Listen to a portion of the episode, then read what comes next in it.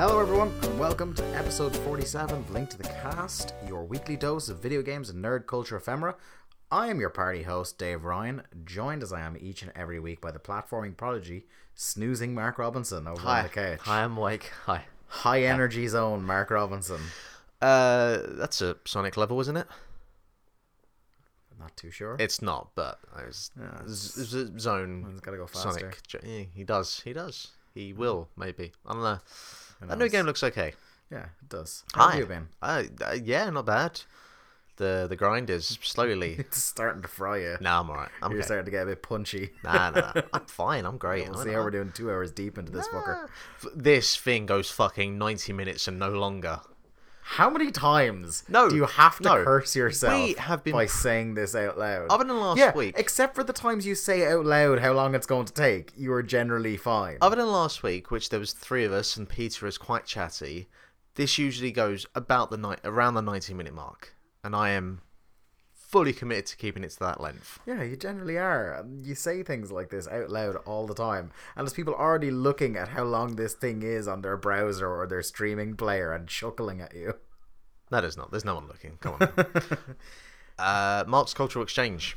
Yeah. Yeah. Uh, what have you learned about Ireland this week? Uh, so He's in- already trying to clip through. He doesn't want any Oh fuck no. banter. No, I don't care who you are. I just want to get on with this. Mark's uh, or our, should we say, uh, in in preparation for our fledgling pop careers, I found out you only need to sell five thousand copies of a song or an album to reach the top of the Irish charts. Do you know who got uh, the comedian David O'Doherty Yeah, I'm aware of him. got Yeah. onto the charts here? yeah, Uh, he had a show that I urge you to look up. You can find it all on YouTube. Called The Modest Adventures of David O'Doherty. Strong title. And he wrote a love song called Orange about a girl who wore a lot of fake tan. okay, And he tried to get it to number one in the Irish charts. Now he did get it onto I think it was like in, in the maybe low twenties or thirty that is a respectable number on the a chart. Like he did quite well considering in the show it seemed most of the way he was selling it was by selling it himself on Yeah. Grafton Street. sure. Um, Well, I mean yeah, that's he where most of Ireland is. So Yeah, he did. I, I I don't remember a lot of the song. I remember he was saying that a lot of things were orange, like a like a Tonka truck or uh, you know like an orange. Mm-hmm. sure. Yeah, he's a great man. He is, he is. Doherty. But that's that's your thing you found out this week I, I literally two minutes before the show started typed into Google Ireland and facts. because you're just not observant enough in the week living in Ireland to find anything. Well, no, I mean to be fair, my life pretty much now is I get a train from here to where I work, and in the evening I come back. That's pretty much it. newspaper once in a while or something. I have a 3DS and I have an iPad like every other person in the 21st century. Who the fuck reads a newspaper in tw- 21st century? Yeah, well, no, but you read newspapers that like document fucking 1916 and whatever no, I else. read the Guardian. Oh, yeah, well, I read the Guardian online as well. No, I buy it when I'm not at home.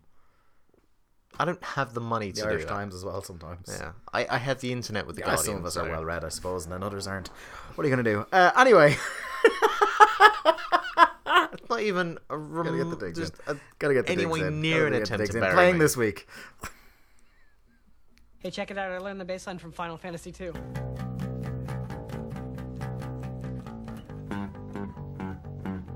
Scott, you are the salt of the earth. Oh, thanks. I meant scum of the earth. Thanks. you absolute garbage person. What have you been playing this week, Mark? I've been playing Pokemon.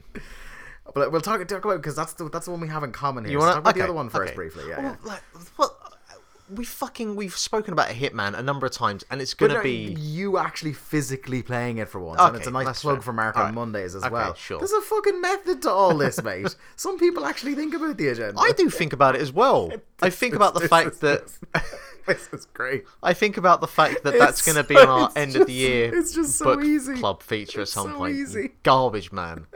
Jesus. I've tagged you twice in the last minute. You haven't. You're close. But yes, I have been playing Hitman, which was half price Ah. in the Black Friday sales. Uh, it's good. I like it. It's a stealth game, but it's not a stealth game, and that's what I like about it. yeah, It's think dumb we stealth. Said, we said like without getting too deep into it here. Um, like we said, it's more like a puzzle game than a stealth Yeah, yeah, game, yeah. and it's definitely more of both of those than it is any sort of action game at Yeah, all. it's- if, it's a- if you're a God of War fan, this is not your game. It's a larger, more elaborate version of Hitman Go. yeah, You know, it's Yeah. these kind of small, contained, isolated puzzle pieces, but they've been expanded out into kind of fully fleshed out areas, Hmm. and you you know take one on at a time, and I really like the fact that it's um, you know gives you kind of different start points and you have kind of different objectives, but it's all within this self-contained area. And I bring him up every single time we talk about anything that he's done. But Mark Brown, who uh, currently uh, is doing his Boss Key series on Legend of Zelda, uh, he has his uh, Game Maker's Toolkit. And one of the episodes he does is on Hitman, and he basically talks about the art of repetition, where you know you play a level like Sapienza over and over again until you've have you've got this fully fleshed out area where you know where all the items are and all the weapons and you learn the the pathways of how the uh, people the targets move around Yeah, Um, we. I think we said that on the stream on Monday. Is that the game just would not work in the cool way that it does if, say, the AI had unpredictable patterns of movement. I mean, like some of the enemies, uh, some of the kind of lower grunts, they're a little bit more sporadic in their movement. But no, like your two kind of the- main but targets. even like behavioral responses, you can you can predict. You Yeah, know I mean? sure. You know exactly what they're going to do if they try and search you. You know exactly what they're going to do if you throw a coin at a certain place. Yeah, and again, it's what I say that it's a dumb kind of stealth. Hmm. You know, like the their visual targets and their kind it's, of it, it's almost like visual perception. it- it's almost like chess. kind of, you yeah, know sure. it's that you got to go well my action is going to have these effects so i need to be prepared for this this and this to happen Sure. so there's a situation you got into last night at the end where you knew that if you attempted to throw the hammer at this man's face that the your target was going to react and the other bodyguard was going to react so Yeah. you needed to think ahead and be able to just bop bop bop get all three of them down before the alert got raised too high or before you got caught because the alert did get raised Yeah. Uh, but like what I wasn't aware of until I started playing. But this this is the thing, like that that's kind of the angle I wanted to drive at here is like what what are you learning now from actually having control of it as opposed to passively kind of watching me do it? Well, one thing I did learn is that you could actively save whenever. How I didn't pick up on this before, I must have really not been paying attention. Um, and it's it's like a twofold thing where I like the idea that you can't save during one playthrough of a level because it really raises the tension for you yeah, to. that's how we were playing the first two episodes. Like it wasn't Yeah. until Marrakesh that we realized we could do that. I don't think. Yeah, and I like that, but I also like the ability to save whenever, so, so you are, you have free reign to just try things. Yeah, I tend to lean more towards uh, like I've done a couple of manual saves, but I tend to because the the auto saving is pretty good at every time you do something important, it will auto save. So if you start an opportunity, if you restore to the auto save, it'll go to the either the start of that opportunity or the last. Uh, Yes, but what step. I've found so far is I'm very prone to just pressing things that pop up. Uh, usually fire alarms. yeah, shouldn't do that. or chandeliers. Chandeliers, yeah. So there, there's kind of the, the few things, but I haven't really picked up anything more. I mean, I've only done the uh, Paris level once. I, I went through the, the training levels quite a few times, but I think it's going to take a few more levels. It's going to specifically take me doing some of the latter levels that I haven't watched you do yet to really kind of see what my own pace is to, to figure out what to do. And also, we did uh, the the Paris level as a stream on Monday night, and I you know I was trying to get it done within the hour. Now, if Mm. I was going at my own pace, I probably wouldn't have killed the second target the way that you was sort of, but not quite nudging me towards. Yeah, we were coming up on the top of the hour, and you'd kind of just been I was circling her. swanning about. Well, a I was interested to see how far they would take her in like the scripting and her animations and all this Yeah. kind of stuff, and see like what does her AI do. Uh, and B, I was just seeing if any kind of potential opportunities became available. Um, but in the end, a hammer, a screwdriver, and a letter opener did the job perfectly fine. And Yeah. there I was gallivanting down the pipes on the side of the building. So yeah, it's it's more Hitman. It's it's good. Um, we've got some news to talk about regarding Hitman, uh, and I I think it's very justified in the many places it's going to pop up in the end of the year game awards. Perhaps here included. Uh, yeah. So that's that's I've only again I've only played a little bit of it. I, I really want to sit down for it for a good day or two and really just hammer out a couple of the levels. So yeah, And we've both been playing Pokemon. we have. Pokemon Sun and Moon came out now. I had started it before we recorded last week, but we were pressed for time. So, uh, and I really had only gotten maybe 90 minutes in, but now. Yeah, and I also wanted to sit down for a few hours. Yeah, now I am a, a, a fair bit in. Mm-hmm. I'm a good few hours in. Um, I've gotten past the first trial. I'm off the first island. Um, and you have you're not that far yet. I've done the first trial. okay. so- you finished it now. I I did do yeah. Um, so I'm a little bit past that. so yeah. you haven't left the island yet. haven't so- left the island. But yet, you, you you're I'm in, in, the, enough. the meadow area. Yeah, you're you're in enough to get a kind of a, a feel for things. Sure. Yeah. Uh, some thoughts. it's the first Pokemon game in a while that really has its own identity.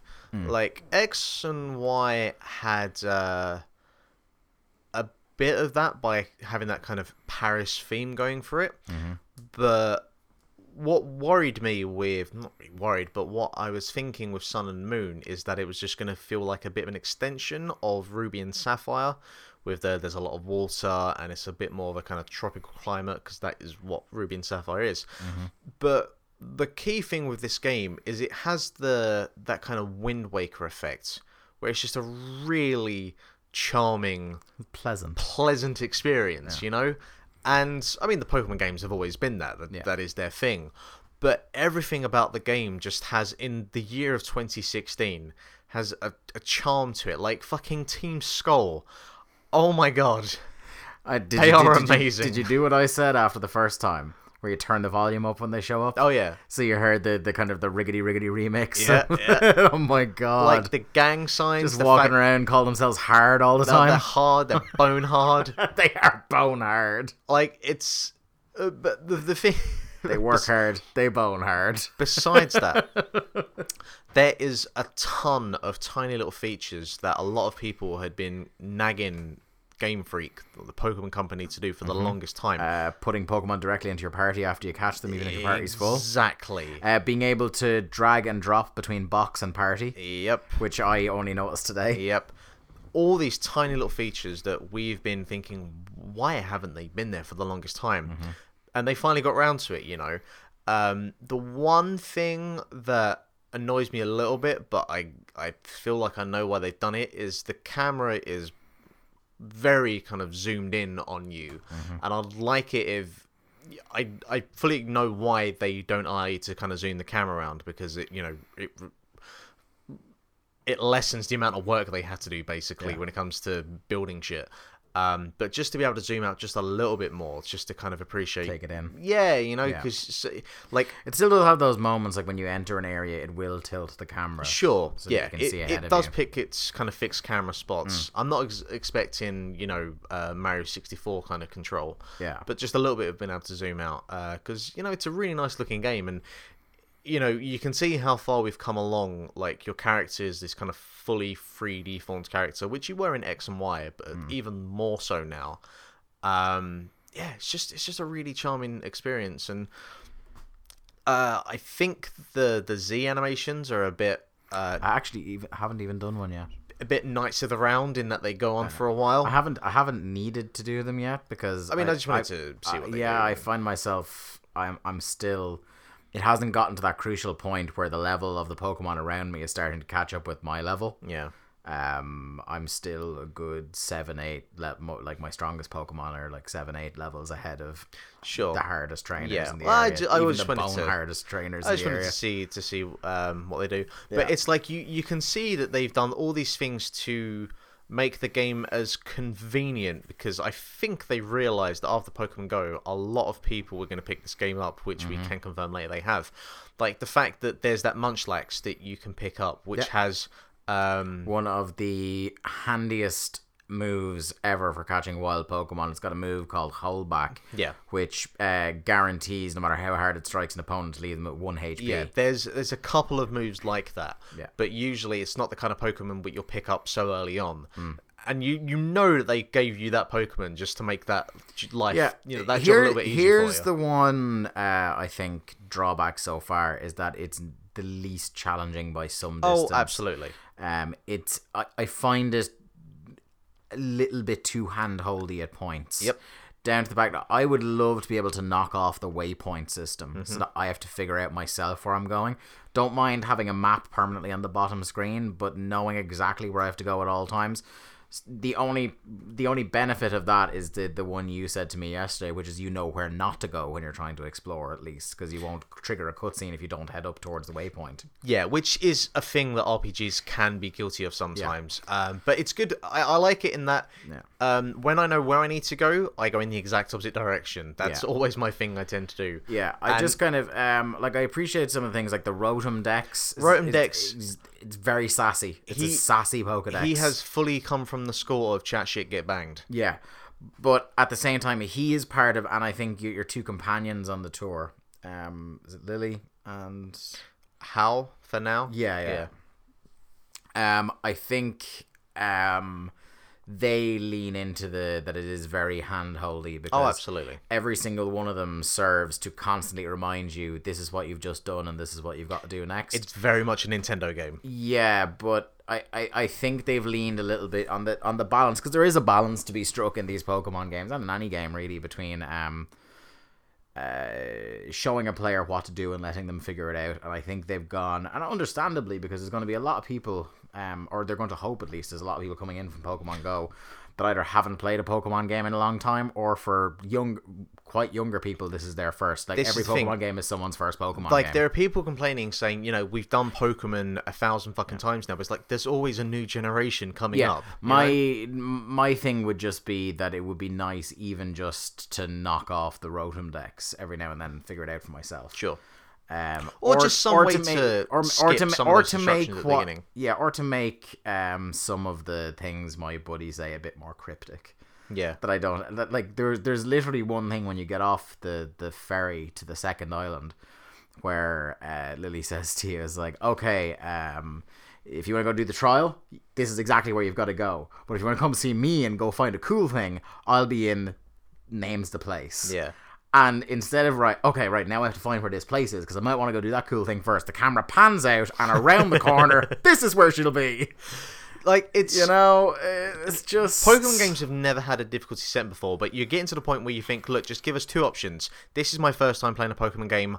I've played a few Pokemon games before. Yeah, yeah, you know, yeah, yeah. and just cut. It's like you know that- the, the way the FIFA has the three Yeah, yeah, set, yeah. three sets of settings. Well, most games have it to Hospitality settings is the yeah, most them, most games have some form or variation of it. But I do think it's at the point now where it just needs to say, look, you've played a Pokemon game, you know what you're doing. One thing I do appreciate, and I think that it's a deliberate uh, thing to kind of keep the uh, their claws in the older fans, is that there's areas very early on where you start to catch a lot of Gen One Pokemon. Yes, I've noticed that Yeah. definitely. So before I left the first island, I had gotten myself a Butterfree, but like I'd, I'd gotten a Caterpie no, and evolved it all the way up.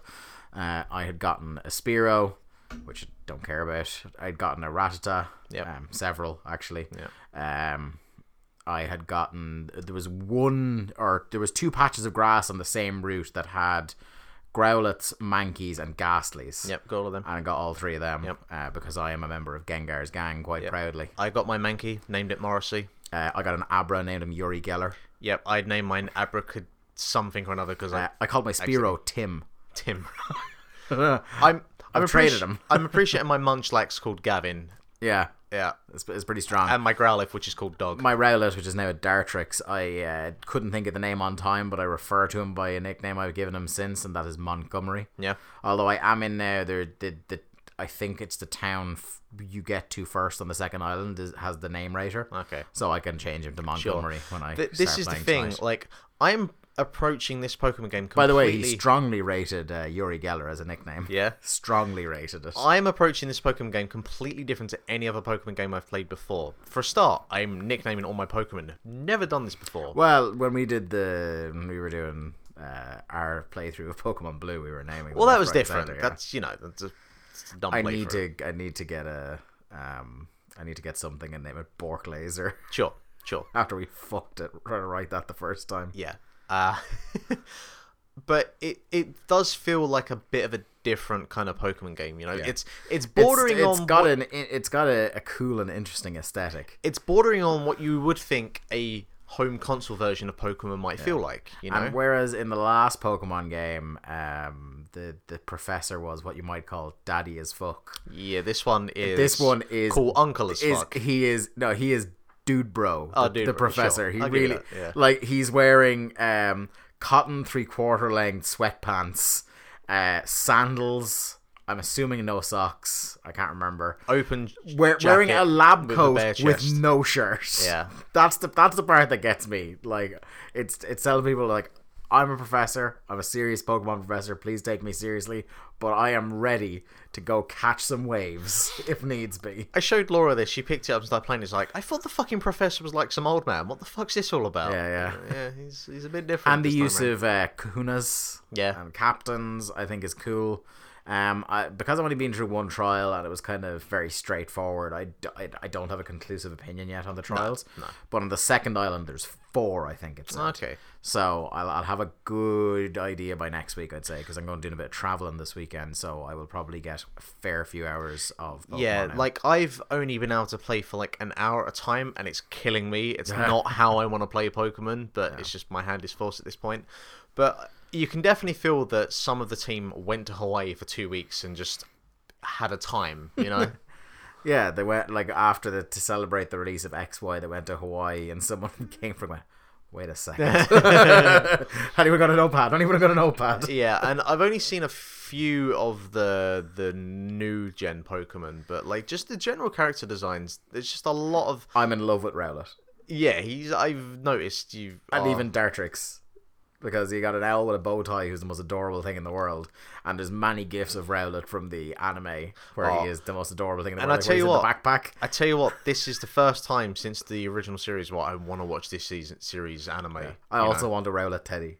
fair. Th- th- There better be a Rowlet plushie. Like in, in the week where they announce there's going to be a Ditto plushie. Yes. After I saying that there's Yeah, a Ditto yeah. plushie in the corner when you start the game. Um, yes, I want my Rowlet plushie. Uh, and yeah, when he evolves into Dartrix, he evolves from being just a, a simple owl with a, a leafy bow tie into an owl with a leafy bow tie and a quiff, Yes. which is great. And his idle animation is to brush the quiff, quiff out of his Mm-hmm, eye, which is good stuff. Uh, it's it was one of the first times I'd really struggled with: do I actually want to evolve this Pokemon? Yeah. You know, because I'm one of those heartless guys that will evolve Pikachu into Raichu every time when he gets to Um, I'm Thunderstone. the other way around. Um, I really want to get a Toucannon just because it's got the greatest death stare since Luigi Mario Kart 8. You know, it's proper like I will fuck you up. So yeah, like I've I've only really been able to put a few hours into it. Um, but I got a Mimikyu as well. I where really Yeah, in a Wonder Trade. Fuck's sake. It's nightmare fuel. Yeah, I need to do a few more, do a few of those. Um, I love like everyone's been going mental about um in the anime where it, like now the origin story. It's not that he's kind of besotted with Pikachu, like he straight up hates him. Yeah. Uh, yeah, I, I'm still loving the fan theory that it's a, it's the Porygon uh, that gave all the kids seizures in the 90s. Evolved into Porygon 2 and now hides under a sheet. some people like to go far with their theories. Yeah. Let's be honest. Yeah, but um. But yeah, like I'm. It's also the first Pokemon game in a while where I'm just curious to see how it unfolds and not just trying to kind of mainline it just to get to the end and get onto the kind of second part of the the reason people the, play the part where the real sickness gets in. yeah, yeah, yeah. Like I'm, I'm very happy to just sort of let this unfold. Interesting as well to see rather than have the I don't know what the post game is going to be, but the post game in the X and Y was the the quest to find and battle Zygarde, Sure. and it looks like you're basically building a Zygarde like it's made out of Lego in this. Alrighty. Have you not come across any of the people yet? Uh, no. So you throughout the game you collect Zygarde cores and shells, Okay. Uh, cells, not shells. Sorry. Uh, and I'm assuming the implication being you eventually build yourself a Zygarde. Now I don't know if you build it and you just have it, or you build it and it battles you right there wherever you finish. Building. You know, it would have been a swerve if you actually did build a cell. yes, or I built I built Cell from Yeah, Dragon Ball Z. That's what I meant. yeah, that's what I meant. Yeah, that would be well. That would be a twist. I would watch that anime.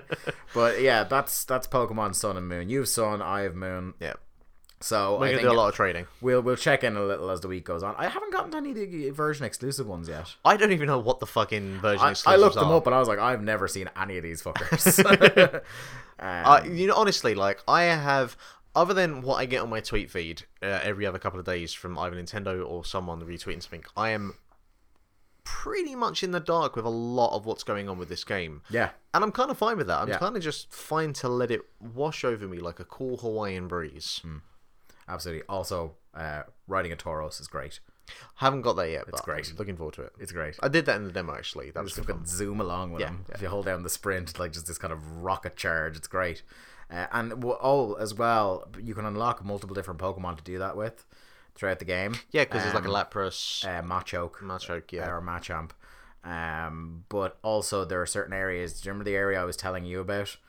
Um, that didn't appear to have anything. Sure. I looked it up, and apparently there is a thing you can get to, but you need to have the Machamp to get up the side of a hill. Okay, with fair enough. And again, like going back to, it makes the game like easier, but also just I like that from the get go I can just make my team of six, and I don't have to worry about making a TMH, uh, the HM It's slave. weird that I'm still coming across like the trainers I battle in the big pivotal battles. None of them seem to have six Pokemon yet. No, I don't know if I've come across anyone with more than three. I mean that's always been the the Pokemon it's tradition. weird. So yeah, Um, um, but no, I, I just it's just a really nice game to play, you know, Yeah.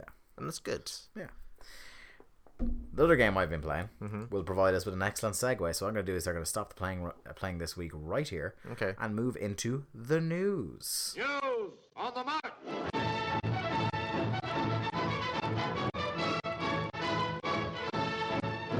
Mark, I'm back exploring the galaxy because news broke. Yeah. after the podcast last week, I think it was the morning after we recorded the podcast last week, uh, No Man's Sky finally broke their silence. Long, long time Now, radio now, silence. funny this that they actually were just working on the game. Funny this, huh? It's still poor from them not to have said anything.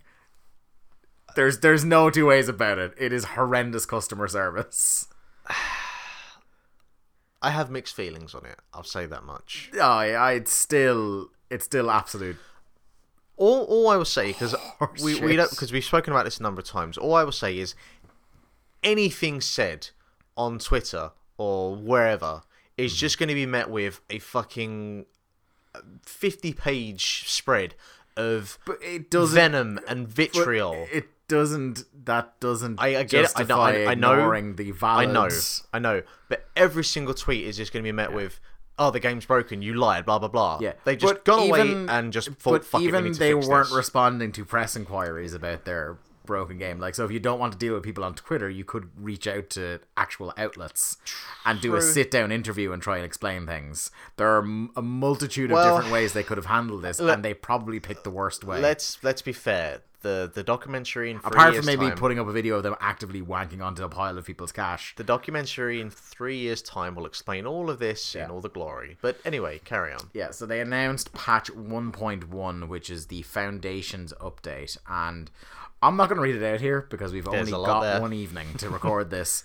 Um, the high points, well, they've they've fixed a lot of um, a lot of bugs people are reporting. That's kind of been the the standard with all the patches they've done so far. But uh, up at the very top, they have changed uh, a lot. So now, when you boot up the game, you get the choice of game modes. So you c- the the mode everybody had to play before now was called normal mode, and you can uh, continue your save in normal mode, or you can do uh, something straight out of Minecraft, and those are creative mode and survival mode.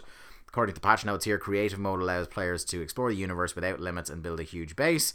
Survival mode really changes the game, creating a much more challenging endurance experience. So presumably that's just hard mode. Now, is this when you start the game, or even if you're halfway through a game, you If can you're ha- it if you're to- halfway through the game, you can either continue in normal mode or you can start a new save on one of the other two. It Okay. won't port it into because the universe is already generated Sure. at the Gotcha. kind of um at the level it's supposed to be at. Um what else are we talking about here? The uh, base building is the big new thing.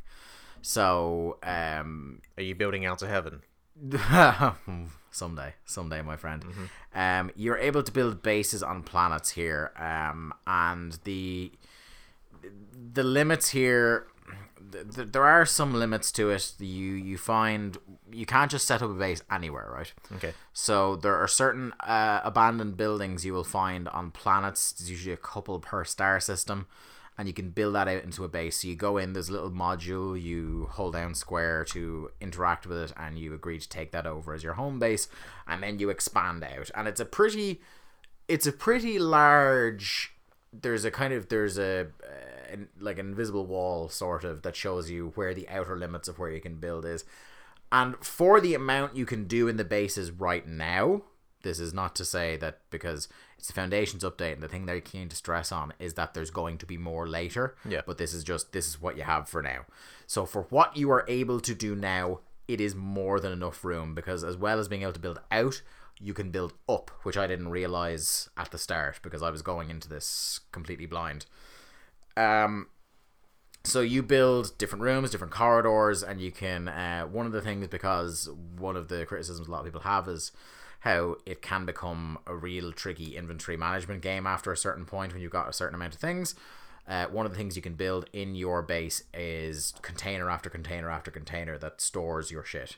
Now, none of them, unfortunately, are the kind of Witcher 3 style bottomless pit that you can throw an infinite amount of shit into.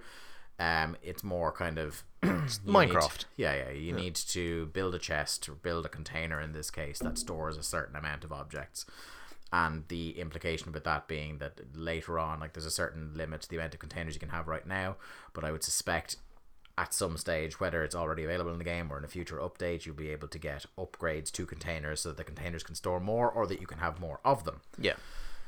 anyway um within those um, the the because base building on its own if base building has no real purpose to it no real uh, substantial effect on the actual course of the game then it's kind of wank see fallout 4 because the thing they added was base building and base building has very little effect either way. I know a lot of people who have gone through the entirety of Fallout 4 and have not really touched a base apart from the missions where they literally have to go back and do something with the base. Yeah, well, sure. Like the whole point of a base is either you're building because you have people to put in the base, or you're building to defend it against some people coming towards your base. Yeah, yeah, but in this case, uh, what it does to gameplay isn't anything like that. Um, what it is is uh, in different rooms. So you build corridors that branch out from your central chamber, and you build uh, cylindrical or eventually unlock square chambers, rooms that you can put different workstations in. Right. So the four I have interacted with, I think they're the only four that are available, and I can't think of ones that would go in on top of that. There's construction. Uh, there's the armory. There is the science station, and there is the farming station. So, construction. Uh, oh, each one of those, right? You go, and you have to find a being in the sta- in this at the space station or at a trade post or at an abandoned facility, something like that, who is willing to work as one of those things. So you'll encounter aliens that now have a script in them that will say, "Oh, I'm an expert construction person, I'm a scientist, blah blah blah blah blah." So you recruit them, and when they're working at your station, that unlocks a whole series of side quests. So rather than just kind of the, the the purpose of building without them would be just building to fucking build. But this is uh, building so that they can get you upgrades to weapons so that you can explore deeper in the universe, survive more toxic atmospheres, be able to mine more difficult elements because they've added in a whole bunch new elements uh, into it that are harder to mine. You need an advanced mining laser, and for that you need to do a, a kind of litany of side quests for your armor. Um, another wrinkle that comes into it is that you won't necessarily find all the people to staff your base uh, in one star system. And what you basically have to do is if you're moving star system and you have a base on a planet, you have to take the whole thing apart. Now, you there is no cost, as in you don't lose any resources by taking something apart. You get if it costs hundred iron to build something, if you scrap it, you get the hundred iron back. It's completely break even. So you hire, say, in one university or one star system, the only person you can find is an armor. You get the armor, you hire him. You realize, oh, I can't get my. Well, there's there's always a construction guy. I have never come across a, a star system where there isn't a construction guy. So there's always a construction guy, and maybe you'll find an armor. So you have a construction guy and an armor. You can't find the farmer. You can't find the scientist. So you take apart the whole fucking base. You pack it into your ship or into your exosuit or whatever. You pop off in your warp drive, go to the next star system. When you build, when you find a base in that star system and you activate that new one as a base, if you tried to build your construction terminal again, that guy pops back up straight away. So you don't have to rehire people. You can bring staff between star systems. Hey, I got this guy on speed dial. Yeah, basically, he will just as instantaneously when you build a thing, he just pops up. Does he ask you to go uh, bowling? If only Gazin. Gazin. Um, there's also a portal in your base that brings you immediately to the space station, so you don't have to leave planet. And if you teleport to the space station, uh, this your ship will follow. Now, this has resulted in a hilarious glitch with Brian, where Brian uh, teleported off the space station and somehow got tra- got his spaceship trapped in his base. so the game's not perfect yet. No, it's still not perfect. Uh, How is the space combat?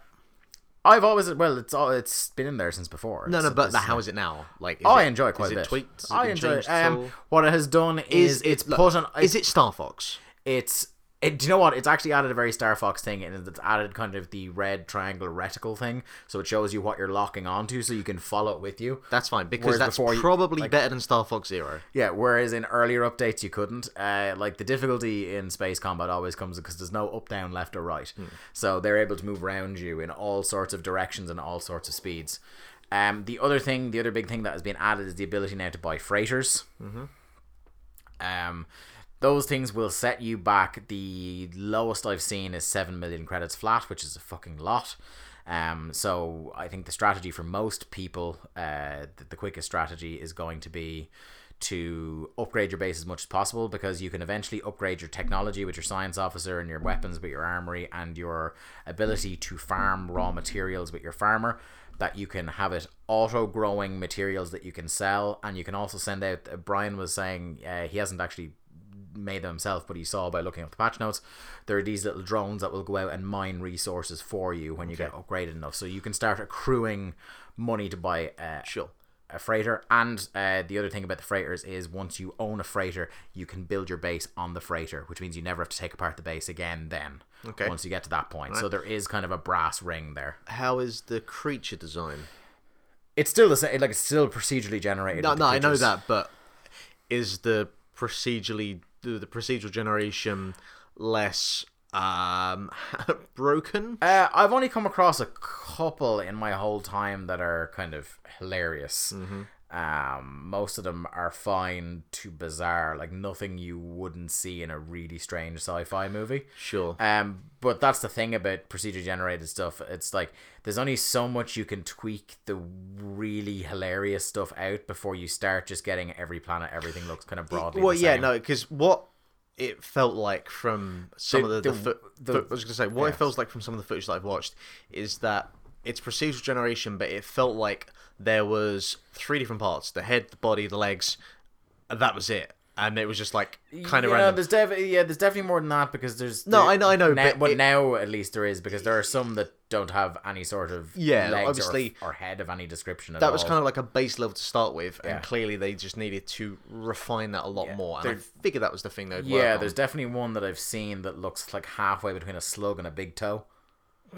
Sure. Fast, like Okay. and so he has no he just slithers along or he jumps along a little bit so um yeah other than that like i think everything else is real kind of um sort of minor you can now build beacons and stuff so you can build beacons and save points wherever you are you don't have to try and find them on a planet uh, they've changed some of the requirements for fueling things so a lot of people like I got stuck on a planet once because I found a new ship and I traded for the new ship and the ship was broken to fuck as they always are because the first challenge when you get a new ship is to repair the ship so you can get off the planet and I happened to be on a planet that had fuck all of the material that was required to fuel the ship. Of course. So instead of tweaking it so that it was more predictable that there'd be a base amount of everything on any planet, uh, what they've done is they've made more common elements to things to fuel them. So to fuel your hyperdrive, which is the thing you need to jump between planets, not star systems, that's the warp drive. Uh, the thing to jump just between planets and to for basic quick space flight. Uh, instead of it was one of the radioactive elements, one of the isotopes before, but now it's just iron, which is any rock, any like. A, a, mm, That's good. I have not been on a planet that doesn't have a, a lot of iron. That's that's good. it. yeah. Um, Um, and then I mean, this I already feel I know the answer, but from I haven't seen anything in the patch notes. Um, the the hot topic, the big word beginning with M, other than Mark, multiplayer. Oh, none. No, Yeah. But uh, like, it's not something I'm. There are there are a couple of not, things. not for us personally. Yeah, yeah. There are a couple of things that lead me to believe there's going to be more interaction between players in future. One of the things you're able to build so is that you're able to build beacons and save points now. One of the things you're able to build is a communications terminal, and I haven't built one yet, but the description of it is to leave messages on a planet for other players. Okay. So I think that's the start of them dipping their toe and trying to get people's games to communicate with each other. That's kind of Dark Souls esque. Yeah, yeah, yeah. That, that that is what I think. Yeah. Um, uh, there's also things people people have dug into the code and found a couple of things that they're laying markers for. Like one of them, and it's something that I've really wanted since the start, is the idea of like a lunar module, like a buggy that when you're on the planet, because the planets are fucking huge. Yeah, and sometimes it's, not practical to like just take your uh, your spaceship with you because it's going to use Sure, up fuel. yeah. because just taking off uh, uses up, Uses up your, some. your launch thruster fuel. Yeah, I, I definitely think that some kind of fast travel mechanic that wasn't just a ship. apparently there's coding in it for some sort of rover or buggy. That's good. Uh, presumably there'll be a way to deploy it out of your ship and you'll be able to bring it then with you, or maybe it will be parked at your base. So once you build a base, then you have a rover. Boy, I can't wait to see how that drives. Oh, I bet it be like the thing is like with the cool gravity because using the jetpack, so gravity is kind of funky sometimes on planets where I know as I fall a lot quicker or I fall Sure, kind yeah. of more gradually. So it'd be actually really cool if the thing has some thrusters in it. That it might be cool to do like some slow motion driving off a cliff and shit. Basically, we're to end up with GTA 5 mods, Yeah, but with yeah, No yeah. Man's Sky. Um, but yeah, everything they've done, I think everything they've done here is uh, like it's it's it's really to me reminiscent of Destiny. Because Destiny started off and it was a hollow shell where a game should have been. Yeah. And it was the game playing it felt good, but there was nothing in it to keep you coming back. And that's what happened to No Man's Sky. Pretty much everybody fell off. Um, I think And amazing that didn't end up with a false advertising lawsuit thrown against it. I think I think No Man's Sky unfortunately was the wrong game at the wrong time. That it was the straw that broke the camel's back for a lot of people. Yeah. Um, because there were just as many people that were going crazy about Destiny when it came out. No, but I also think there was much more of a current of there were a lot of people early on tricking themselves into thinking they liked Destiny a lot more than they did, until such a time came that Destiny now is a pretty full game. Well, you have to remember that Bungie had Halo on the back of it and the fanboys from that. So yeah. Whereas they had like uh, Hello Games had Joe Danger. yeah. You know. Um, Which I would say is better than Halo, but that's just me. But um, yeah, this is not by any means done, and nor did like it's called the Foundations update for a I reason. they've declared that it's not done. Don't know when the next one will be. They're not saying, obviously. Um, This is how I want it to be now. Just radio silence for the next three months. but this is this is uh, a step in the right direction for sure. Sure. It's got me back playing when there's a lot of other games I really should be playing. Yeah, I'm curious to see uh, how the numbers will be for this, um, because Like I know we were down on Steam. That game was down to less than a thousand concurrent players. yeah, um, you know, there, My there was, Twitter feed has been blowing up with all the No Man's Sky the last couple. there was a lot of people that were just kind of swearing the game off for good. Now, it's good that they've done this, but they have also done this at a time where we've just had three of the biggest FPSs of the year come Yeah. out, and one of them suffering. We've just had fucking Final Fantasy. yeah, like 15 there's definitely an argument to be made that maybe the timing wasn't the greatest on the patch, but as well, like they really need to. Oh, get Oh, they had to get out as- you know what I mean? No, absolutely. It was, it's a rock and a hard place because Yeah. there's probably like January would have been an ideal time to get people with their post Christmas money. Sure. Now maybe there's more content like that would be smart if there was a, a certain cool thing that they had done as well. I went, you know what? There's already a lot in this update. Let's keep this thing to get at least a headline out of January. What would be good for them now if they could get into a monthly pattern of getting incremental like updates going? Mm-hmm. Like now they have this foundation. Mm-hmm. Yeah. that'd be great. Well, I mean, for a while no they were doing like for a gonna while do. they were doing they weren't content patches, but they were definitely like they were patching it on the regular to fix things. Yeah, they were fixing things. Yeah, Yeah. Um, sure. Which as well is something that needs to be done with these. Like if you intend people to play these games long term, you need to be keeping on top of what's bugging them. Uh, of course. Well, this is a Um, this is a different kind of game compared to most other console games out there. You know, Yeah. this is that bridge between say like StarCraft, Mm. but a, a console version. But a lot problem is, is a lot of people were expecting StarCraft, but on the console, which is what this never was meant Mm. Yeah, to be. I'll be interested to see where I like. Do I fall out of playing it again before the next thing comes in? I suspect I probably will. Just There's a lot of things to play. in yeah, in my position, I have. I think I think there's four games in my backlog at the moment. Um, It's too much. four full games. Um, like I wanted to talk this week about Battlefield, but I just haven't had the time. Like I've played more Battlefield and it's great, but with No Man's Sky with Pokemon, I just haven't had the time. Anyway, let's move on. Sure. Uh, Black Friday was last Friday Yeah, that was a thing. and uh, some interesting numbers coming out of there. Uh, 1.9 million games sold during Black Friday event. Uh, what tempted you? You got Hitman. Was that was that your sole foray into Black Friday? I mean, what money could I be possibly using to buy This is other true. things? There were some ridiculous discounts though. Like I came There into was. you and Dan here last week and started reading out the PSN Oh, discounts. There was I- oh my god. If I was in a position where I could have, I'd have had Hitman, I'd have had Overwatch, I would have had Titanfall 2, Hmm. yeah. you know? That's that's one of Yeah. the ones I got. Yeah. But I, I'm, I'm only in a position where I could have justified one purchase. So Yeah, I, I ended up getting um, Titanfall 2, uh, which was down to was it 40 quid, which was like pretty great. Like the deluxe edition was down to 50, but I, I don't want the deluxe edition. Like it's only just multiplayer maps and stuff. Yeah. Um, Return to Arkham was half price, so I said I would pay 25 quid to pay play Arkham Asylum again. So I, I, I, I jumped on that, and then Dirt Rally was less than 20 quid. And I went and looked that up. I said, well, because I don't have a proper racing game. I thought I could hear you the other night and I could hear some sort of. I was like, that motherfucker buy Dirt Rally? Yeah, yeah, You I, son of a bitch. I bought it, and it was kind of like it was an impulse buy, but it was it was kind of like was it just because I fucking said I want to buy no, I Rally? wanted a racing game because I don't really like the only racing game I have in current gen consoles. I think is Fast Racing Neo and Mario Kart on the Wii U, right? So I mean, uh, all you need, really. yeah, I don't really have anything on um on PS4, which is my main console. Sure.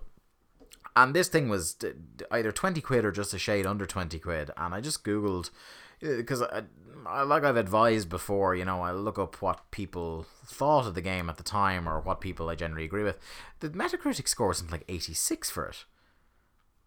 And it only came out this year. It's a good score. Yeah, uh, I think it did anyway because like Metacritic has it in the top 20 PS4 games of 2016. So uh, yeah, it took a took a plunge on it. The key thing I want to take from this MCV article, Yeah. uh, the increase in the market week on week was much bigger this year, whereas last year software sales rose 60% for the week of Black Friday. This year, that increase was 181%. percent Revenue too saw a massive rise of 135% week on week compared with 2015's 32%. Yeah. Now, the key thing I take from this, Now it's fair to say we need to whenever we get we talk about these these sales figures, it, it, it, we must note these are UK sales figures only. Yes. because we don't get the NPDs for the, the for America. No. But still, UK the UK market is still a good kind of uh, uh, but target to, to work with. Yeah, it, it will Or be baseline to work with. Yeah, there's a couple of things that are usually outliers. Like when FIFA does really well, it's not going to do as well in the states. No, but sure. Generally speaking, it's a good indicator of what's selling well uh, in the West. Now the thing with this, partially, this may explain um, some of the reason that some of the games that have been coming out in the last month or so haven't sold as well. And I think Black Friday actually has something to do with that now. Yeah, well, like we've known for like they've been promoting the shit out of that they were going to do Black Friday sales for ages. Yeah. and it's really starting to take off over here. Like it's only the Very much. maybe the third year where I know of it as being a big thing in the UK. Um, and this is maybe the first year over in Ireland, even where uh, there were places doing Black Friday promotions. Well, we um so this is now duh, duh, duh, the second year where I've not worked in retail, but certainly the two years before that, we were taking into account Black Black Friday. You know, we were taking into account that shit this weekend is going to be manic, and I remember um the the consoles, you know, they all went down. The games were were dropped in price, and obviously with software or, or digital sales on on the uprise, that that's a kind of perfect target place mm. for Black Friday sales. and we it's going to get to this interesting point where we're going to have the okay, this is the start of the the Madden season for video games and everything onwards. But there's going to be a cut-off point where it's like I, we can't sell anything past this point because no one's going to buy it because Yeah. Black Friday. you could find some of the big November games We'll wait until December now. yeah. You know what I mean? I would not be surprised if the likes of a Call of Duty or something. Well, Call of Duty is probably the one that is just gonna, no matter when, like it could come out on Christmas Day, and people will come out on Christmas Day to fucking buy it. Sure. Um, but a lot of other games would maybe move away Yeah, from there- being sucked is- into Black Friday. We're gonna like. have I'll tell you what, it's probably done Titanfall 2's player base something b- brilliant. Oh, absolutely. Yeah. Um, because that was a game where I wasn't going to be looking at that for a long time. If I it didn't tell you drop what, because precipitously. the the next uh, news piece around the PS4, I bet you there was a whole bunch of people that bought PS4 and Titanfall 2 this Mm-hmm, weekend, just gone. Um, but I, f- I, I am concerned that we're going to end up with like a bottleneck of where we have a month where just every fucking game comes out, and then you've got like a two or three week period before Black Friday. What you could find is you could find like things are going to move back either side. So you have like we're going to have a really busy December. or a really busy Um, October. Well, really, it- it'll have to be a really busy first week of December because you need time to breathe before Christmas, so the mothers and fathers can get the, the game for the kid. yeah. Um, and then you're gonna have like a really, really manic October, and you might have a November where next to nothing comes out. I'm absolutely fascinated next year to see how. Yeah, because the kind of the traditional um, there they're usually they're, they used to traditionally be quiet periods throughout the year. Like January was usually fucking barren. Sure. Um, and kind of after like kind of late April maybe or mid to late April until Pre E3, E3. yeah. Uh, like maybe you'd get one game that would stupidly come out in E3 week thinking that was a good idea.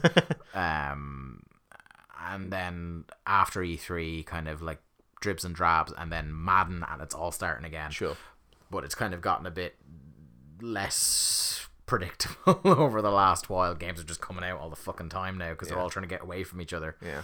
Um, Uh, but, but yeah, that- very interesting. that makes the, the the last quarter of the year like uh, publishers are going to really have to f- think about how they want to approach where their game comes out what where do they want their game to come out in comparison to FIFA Madden COD and now Black Friday and that that's a bit of a headache Yeah.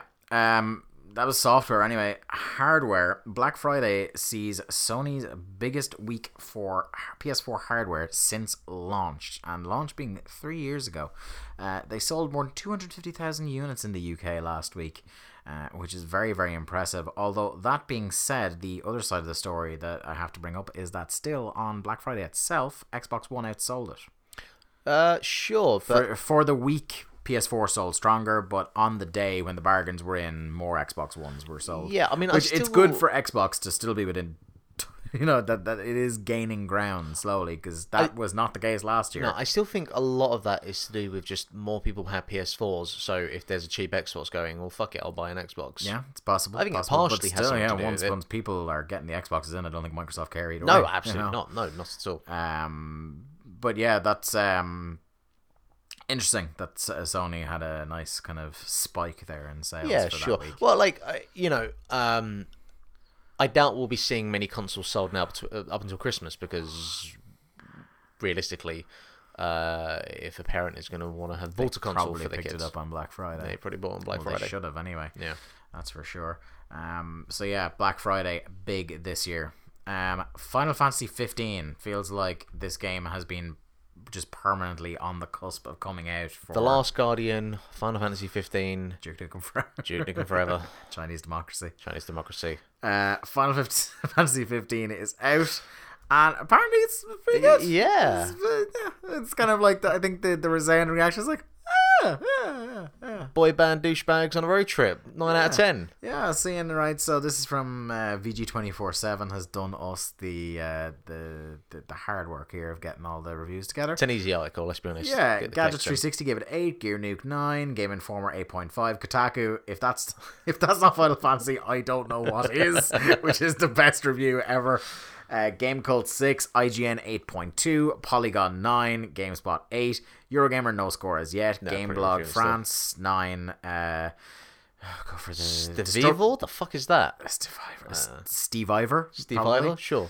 Uh, 8.5, Destructoid 9, Games Radar 4.5 out of 5, Atomix 9, US Gamer 4, 4 out of 5, The Verge no score as yet. So that's pretty good. Yeah, I mean, I'm not buying it, but like, go you. I uh, Way to make a really douchey looking game not be terrible, apparently. I'm vaguely curious. Like, I've now dipped my toe into the Final Fantasy world.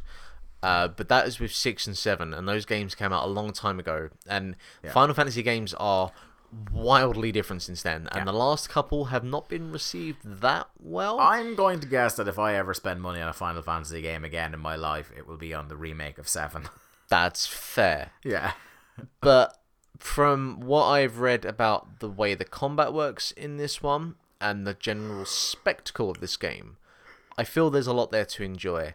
Now, I A, don't have the time, B, the money, Hmm. or C, a combination of the two to, to dive into this. But I think Has maybe, there been, has anybody's clocked the hours for full completion? What, I think that? they sound like 50, 55 hours, which not bad. isn't that bad. But you know, when you put it up against Metal Gear Solid and The Witcher, it's actually pretty brisk Or by comparison. Any other Final Fantasy game. yeah, that's true. Like Final Fantasy VII, I sunk in a good hundred hours and I was still nowhere near to being finished. Sick guy. So, but no, I'm surprised. I was expecting this to be a bit of a car wreck. Yeah. Uh, no pun intended. So, fair play to them. Fair play, Square Enix. Play.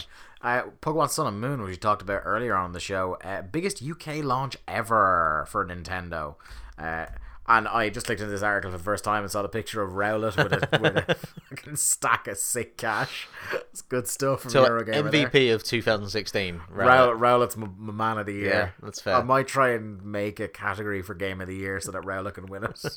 Rowlet of the Or just year. Rowlet of the Year. Yeah. Yeah. uh, Pokemon Sun and Moon are Nintendo's biggest ever launch in the UK. Their launch last week racked up more sales than any other Pokemon Duo, any other game on 3DS, even anything on Nintendo's hugely successful Wii or DS.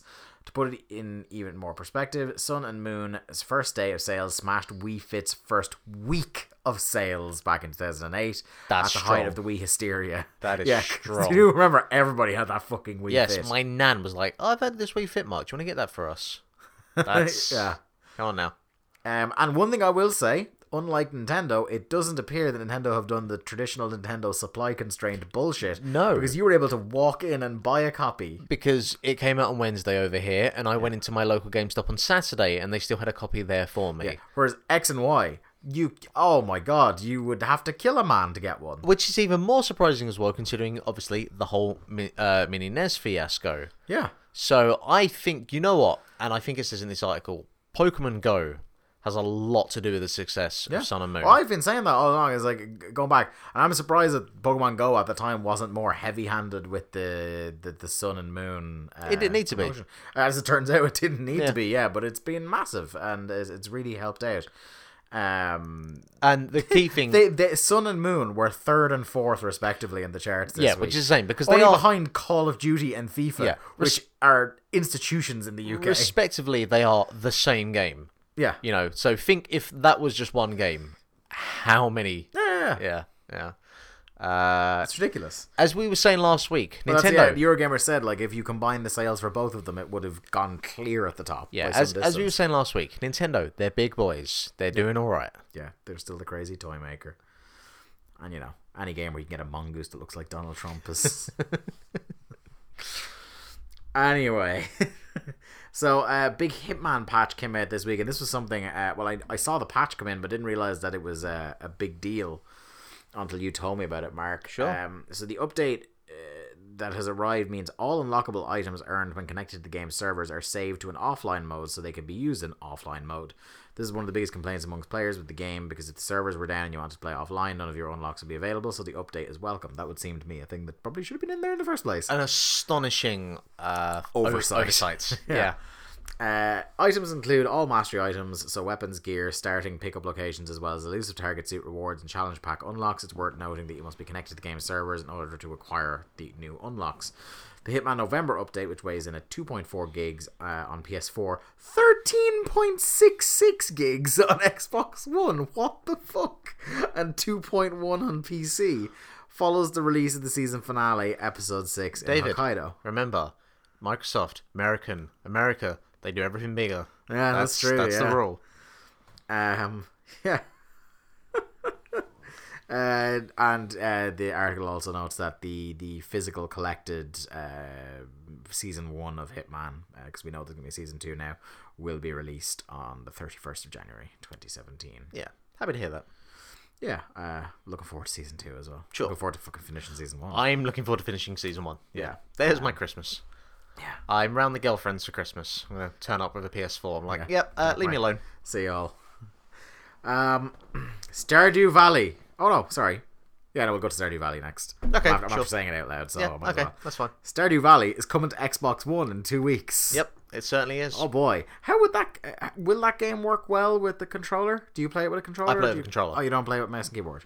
Um, the the the Mac version that I play and the the PC version, it can sometimes get a little bit mental. Like it starts freaking out, and you have to basically use the trackpad to kind of realign it. But for the most part, it works fine. So I imagine that won't be an issue with a dedicated controller. Yeah, Uh, but no, it, it works well. It works really, really well.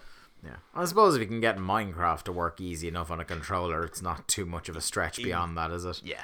Um, yeah, excited about that.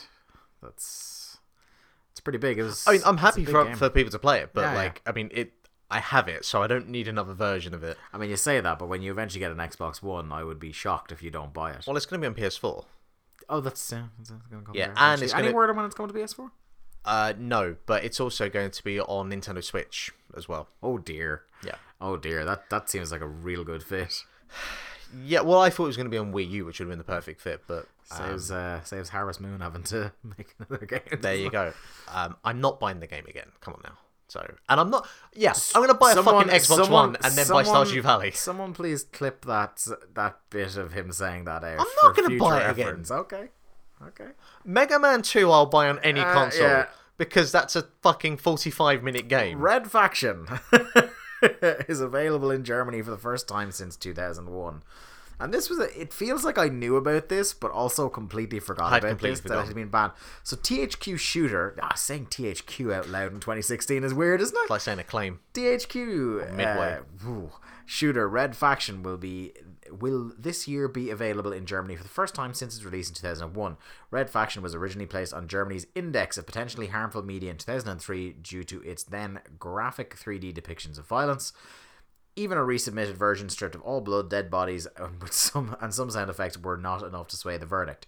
However, a decade and a half on THQ Nordic PR uh, and marketing director Philip Brock has told Polygon that the company has successfully argued that the now ancient graphics have negated any such concerns. For us, clearly the mission was we have it on the index and it's definitely not supposed to be there. He Look, said. this game looks like shit now. Yeah. It's fine. You can Yeah. play it. I love this. This is like two weeks in a row of people being really frank about the games they own. Because what was it the the the the guy from Respawn with Titanfall two, where someone uh, yeah, well, what about EA? They said they're going to support the franchise in future. He goes, yeah, whatever the fuck that means. I was like, yeah, I'm loving these stories of just people who work on games just go fuck it. Sure. Who cares about being polite? Yeah. So Why we does why does the publisher care? It's coming out on PS4. yeah, well, yeah, we had a news story a couple of weeks ago on the podcast, if you follow, uh, where we said that it had been submitted for classification for a classic. And isn't it mental that this PS4. year's Doom came out before Red Faction from 2001 in Germany? That's an interesting way to put it, all right. Um, Universal Studios officially announced Nintendo World. I feel like we discussed this Well, a while we knew. ago. I don't think there was like a formal No, no, no. ticker tape parade of announcement. It was just It was yeah, kinda- we're doing it. Yeah, sure. It was like your mate down the pub said, "Oh, I heard about Yeah, this." Yeah, because we had a long, like I think, ten minutes of us coming up with ideas for Sure. different rides that would be on it, and I don't want like I, I I'll get too excited if I start coming up with it again. all you need is the Wiggler train, and that's it. Yeah, yeah, we, we had a lot of them. I, I do remember this.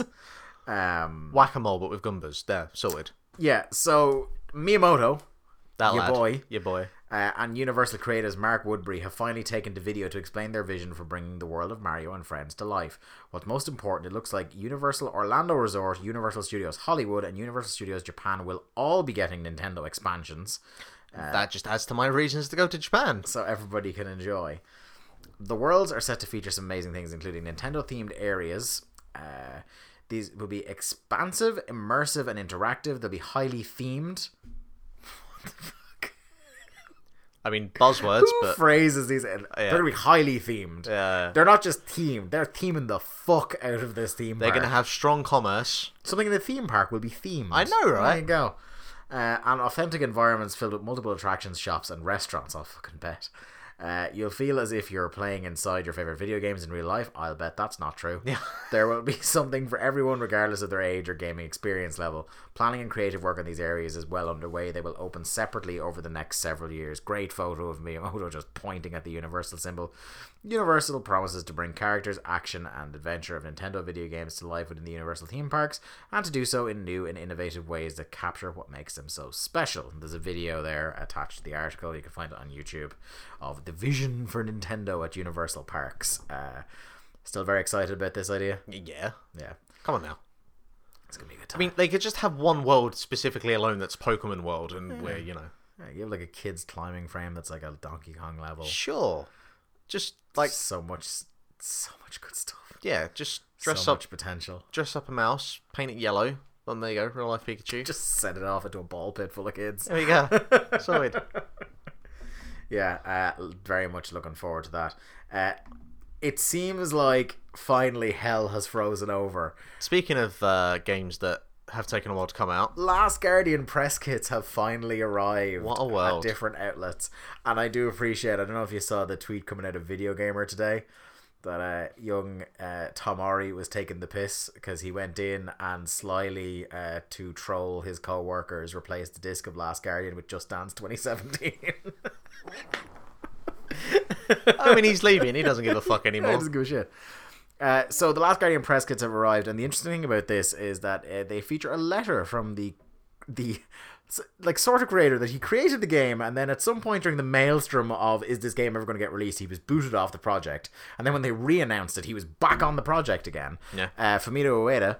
And he has written a letter to people who are going to be reviewing this game, and it's a very nice kind of uh, up letter with a really cool picture at the end of it if you if you get to have a look at it it says dear adventures it's been a long time coming but i take great pleasure and relief in knowing that the last guardian is in your hands when we first began work on the last guardian i intended it uh, to take from and build on our experience working in Ico and Shadow of the Colossus, making it something akin to a greatest hits album. Unfortunately, as you know, we ran into a few twists and turns along the way, and the title took longer than anyone expected, I'll say. Still, just as Ico and Shadow of the Colossus are truly unique games, so too is The Last Guardian an experience unlike any other. As you play, take the time to stop and enjoy the scenery as you follow these unlikely companions on their journey, and you definitely won't want to miss the ending. The development team and I hope that you have a wonderful time with The Last Guardian. Nothing would make us happier. It's a real classy little letter there. And From a just guy the who end- basically just contritely going, Look, we fucked it. Thank fuck, this is finished. but it's actually turned out pretty good. So if you acknowledge that we fucked it and we're sorry, you'll have fun with it. Again, we're sorry. Please review Please have fun. Did I mention we're sorry? so very sorry. Uh, I'm really curious about this. What's your thoughts on Ico and Shadows, Shadow the Colossus? I love them. Yeah? okay. I love them. Um, I just so like just among the more unique experiences, both of them. Like uh, Shadow of the Colossus is obviously a a billion times better than Ico, but both of them are really, really unique games, and both of them fight against the tide of every other game that was coming out around the time they did. As we were saying last week with Peter, like very much of that era of the PS2 where just anything could get released. Yeah, like I this was on the shelves around the same time as like Silent Hill 2 and Devil May Cry and Code Veronica X. and shit like this all of a sudden in the middle of it, you got this weird kind of thing that looks like an almost like an Escher painting or Yeah. something crazy. Um yeah, um, I'm like I'll be standing back going, is it good? Is it good? Is it good? Is it good? Okay, then I'll buy it. Um Yeah, I hadn't really kind of because if it's good, I can't not play it. No, that's fair. But I hadn't really sat down to think like, how is this actually going to review, and how are people going to approach this one? it's going to be hard for a lot of people not to be colored by the fact that this game should have come out a long time ago. Because this is the thing, right? I think it's easier for people just to look at Final Fantasy 15 and hate it Yeah. because douchebags Although I- like that look like a boy band in a I, car. I do think they may be serviced well by the fact that it went on so long that the hype has deflated. There is that. We You have know? gone full circle. Yeah, if this game had come out at the time, it wouldn't be fighting against, oh god, it's been so long since the last one came out. It would be fighting against, this better be better than Shadow of the Colossus. Yeah. Now I think people are just partially thankful there is a game. You know? Um, I mean, there are people playing the PS4 that were not even born when Shadow of the Colossus came out. yeah. So Don't, just, just don't say things like that. That makes me sad. it hurts my heart. sorry, my bad, my bad. Um, finally, I'm going to take you into a little area that we're familiar with. Dust it off, mate, because we're going back to Konami Corner. Yes, a good story from Konami Corner this week. It makes it, a That's a first. yeah, turnabout is fair play, and it's not good for Konami, obviously, because fuck them, they can No, die in a fire. but to be fair, the only reason this is the good version of Konami Corner is because it just doesn't involve Konami. Yeah, yeah, yeah.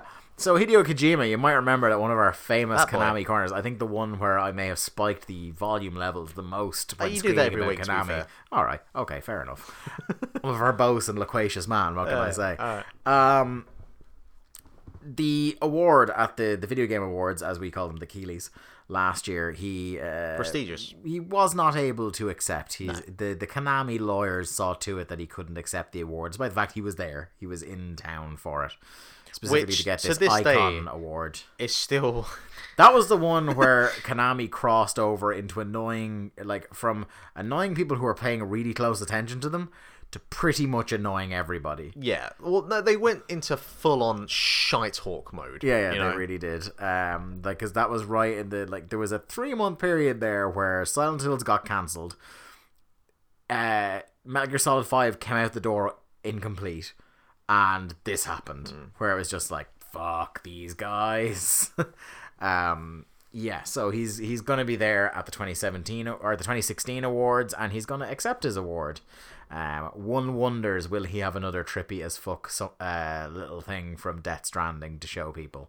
It would be unlike Kojima to show up without cryptically teasing something. Uh, I would guess at the very least he's going to be wearing a T-shirt that will be the talk of Reddit the following day because that's what he does. Do you know what? Actually, I could see this being. It'll be about halfway through the trailer, and then that's where they finally announce Frog Fractions 2. There's been another couple of think pieces this week about Yeah. what game was I it now they're saying know. it's Frog Fractions I have too? no idea, but Was it The Witness? I can't remember. There was someone saying something was Frog Fractions. I was like, this, this is there are people out there who have worked themselves into a shoot It's when it got- comes to Frog Fractions Trip 2. I'll tell you what, they're getting more enjoyment out of conspiracy theories than they ever would out of Frog Fractions too. It's it's basically now everyone has fully accepted that Half Life Three isn't happening. Like they've moved on to the next thing. yeah. And now because we have a Final Fantasy VII remake, it's Frog Fractions Two. It's like there always the has to be last one. something that we want. Yeah, you know. there has to be one thing that's just out of reach. Yeah. Um, so that's going to do it for the news this week, and we are going to move into our book club. We're still doing the Link to the Cast Game of the Year book club, where instead of inducting a famous game from the past, an important game from the past you should play, play, we are specifically looking at things we have shortlisted for Game of the Year over at Link to the Cast that we're going to be talking about on our big year-end show with all the lads. Um, this week is the turn of a game that we played at the start of the year. I think one of the very first games, not the very first, but I think maybe the second game we ever streamed as a collective here. Link Gone Home, wasn't it? No, it was after because I rewatched the. We'll get to it, but I rewatched some of our videos today, and we were referencing our stream of Gone Home in it. So, I sorry, I meant after. Um, yeah. Words. So, uh, yeah, it's Campo Santo's Overwatch. Not Overwatch. Bollocks. Try that again. I you know I did that like three times today. okay, we'll cut that out. Let me go. we'll wait till you stop crying. I keep saying Overwatch. We may have to record this segment multiple times. Like you think I'm cutting this out. Oh, you motherfucker. The power is in my hands. That's what you get for burying me, you son of a bitch. it's Campo Santo's Firewatch.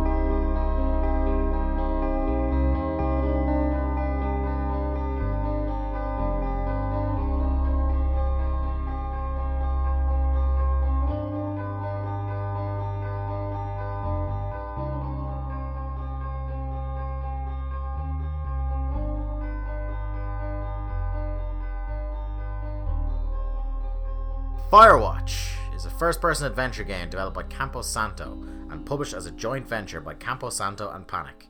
The game was released in February 2016 for Linux, Microsoft Windows, OS X, and PS4. An Xbox One version was released in September of that year.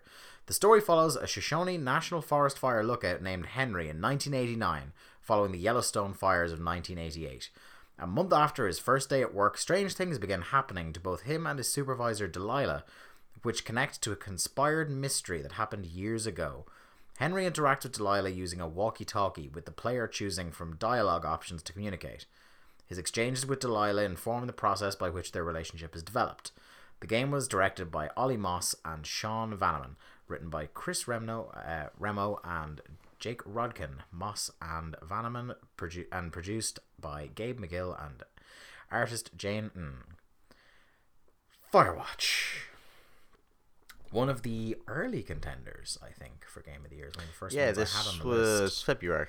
Yeah. Um we had kind of about a year before Firewatch came out, it started popping up on the radar as this kind of strange little thing, like the joke, like we started the segment off with the the joke amongst a lot of gaming media, particularly Giant Bomb, was what is Firewatch? What do you do in Firewatch? What is it about? Um, the game came from great pedigree. The a lot of people that worked on this worked on Telltale's Walking Dead season one, which to date I think remains the most critically acclaimed thing Telltale have ever done, and it was before people really got tired of that the engine hijinks that are going on there. Um, so you knew in terms of narrative that it was probably in safe hands because the narrative to season one of Walking Dead is pretty damn good. Um, you would also not have been surprised to find branching dialogue options uh, in this game. Um, what was your first uh, interaction with with Firewatch? What were your early impressions of what the game looked like before it kind of? Uh, I came into the game blind, essentially. So I knew that it was a thing, but um, keep in mind that the Telltale series or the Telltale games don't really resonate with me because that kind of game just doesn't particularly hold my interest. And uh, The Walking Dead is a series that I don't have much in- investment in. So, uh, in terms of the uh, the the legacy or what was the the reputation of what kind of uh, was going on with uh, Campo Santo, wasn't that interested in. But I heard pretty much as the game was was you know ready to come out that there were some pretty good reviews around it. Um, and we'd just come off the back of doing uh, Gone Home. Yeah. And so walking simulators was also another genre that I didn't have much knowledge about, other than it was a thing that a lot of people seem to be get really wound up about for no kind of actual needed reason. So I enjoyed Gone Home. It was a good couple of hours spent that um, had a different kind of pace for a video game that I was not used to, but I appreciated it. And so I went into it, you know, pretty much blind, uh, other than the this backstory of, you know, what the synopsis was. But that that was pretty much it. Yeah. Um, so the game starts off really interestingly um, with kind of somber piano music, and instead of showing you via cutscene or anything like that, it has kind of uh, text with a couple of branching options that explain to you the backstory of Henry, the, your protagonist in the game, and his wife. And it starts off with because I think the thing we'd heard the most about this, and um, something we will definitely talk about, is the, the kind of the sass and the wit that takes place between Henry and Delilah, which is I think is the thing that the game really hinges on and keeps it going. It's very 90s Joss Whedon. Mm, it's it's fantastic. It's very quippy, and for something that involves you actually having to pick dialogue options, it still feels very snappy and good. But one thing I wasn't expecting when I sat down was this very emotional backstory. Um, in that it's kind of he's out there for a reason. He's picked this job out in isolation for a reason, and the reason, as we find out, is that they they go through the entire love story of him and his wife, whose name is Julia, I think. Yeah, Julia. And um, they fall madly in love, and you follow the like through this text. You you really do like very quickly get invested because it's a great and kind of um, very relatable and very uh, funny and heartwarming sort of love story between the two of them. But uh, long story short, and we're, we're going to be spoiling the game a little bit here. I'm not going to spoil the end of it, but we're going to spoil the very beginning of it. Um, the wife, Julia, comes down with early onset dementia, and the, the game portrays it again just through the text, just through the choice of words and the, the images that it conjures in conjunction with the, the very somber piano music. Um, it's just it's absolutely heartbreaking, really harrowing that basically the guys the the the wife just becomes this this husk, this shell of what she was, and he's basically out there on this job because he's run away from his real life because he just can't deal with it anymore. Um, and one of the early things you realize uh, with your relationship with Delilah is that one, she becomes a very kind of um, she it uh, probably intentionally there's a lot about her personality that seems to harken back to Julia at the start of her and Henry's relationship. So there becomes a kind of uh, a surrogate for his wife almost uh, with with the kind of relationship they have. And at the same time, you are faced with a decision consistently throughout the game about how much or how little about your actual situation to reveal. Um, you can just never mention Julia if you don't want to, and you're just carrying around that knowledge yourself, or you can try and share your burden and talk about it with Delilah, which is a very interesting choice. And the, you do get multiple occasions on which you can kind of decide how much or how little of that situation you want to reveal. But you come to um, you, you come to your new job as a park ranger and you never meet Delilah. She's always a voice on the radio or a light in the, the distant watchtower. And it, it's interesting. Um, it's a great exercise in, in isolation. Um, it's funny that two of two two of the more interesting games I played this year or, or noteworthy games I played this year for good or for ill both are exercises in isolation. This and No Man's Sky and I think this does isolation in an entirely different way where it's it's heaped and layered narrative on why you would desire the isolation and uh, interesting thing to do while you're isolated as opposed to kind of in No Man's Sky where you're just you're on your own all the time and that is just the way it is. Um the the relationship we tipped on already the relationship between yourself and Delilah I think is really the the key in this game. I think without that very cru- crucial relationship I think this game is substantially worse. Yeah, one of the things that I like about it, as you mentioned, is the fact that you never actually see Delilah, and so Firewatch does something in a video game that doesn't happen very often, but it takes from the world of um, of literature, where you end up building a character in your head, essentially. Yeah. You know, and now I presume this is a thing that uh, Telltale Games has, but in games where you have uh, layered and, and various options and paths when it comes to uh, narrative and which way characters want to go. Most of the time in video games, it's very black and white, it's very hmm. binary. Usually, it comes down to you are Jesus Christ or you are Satan, hmm. and there's never a kind of shades of grey.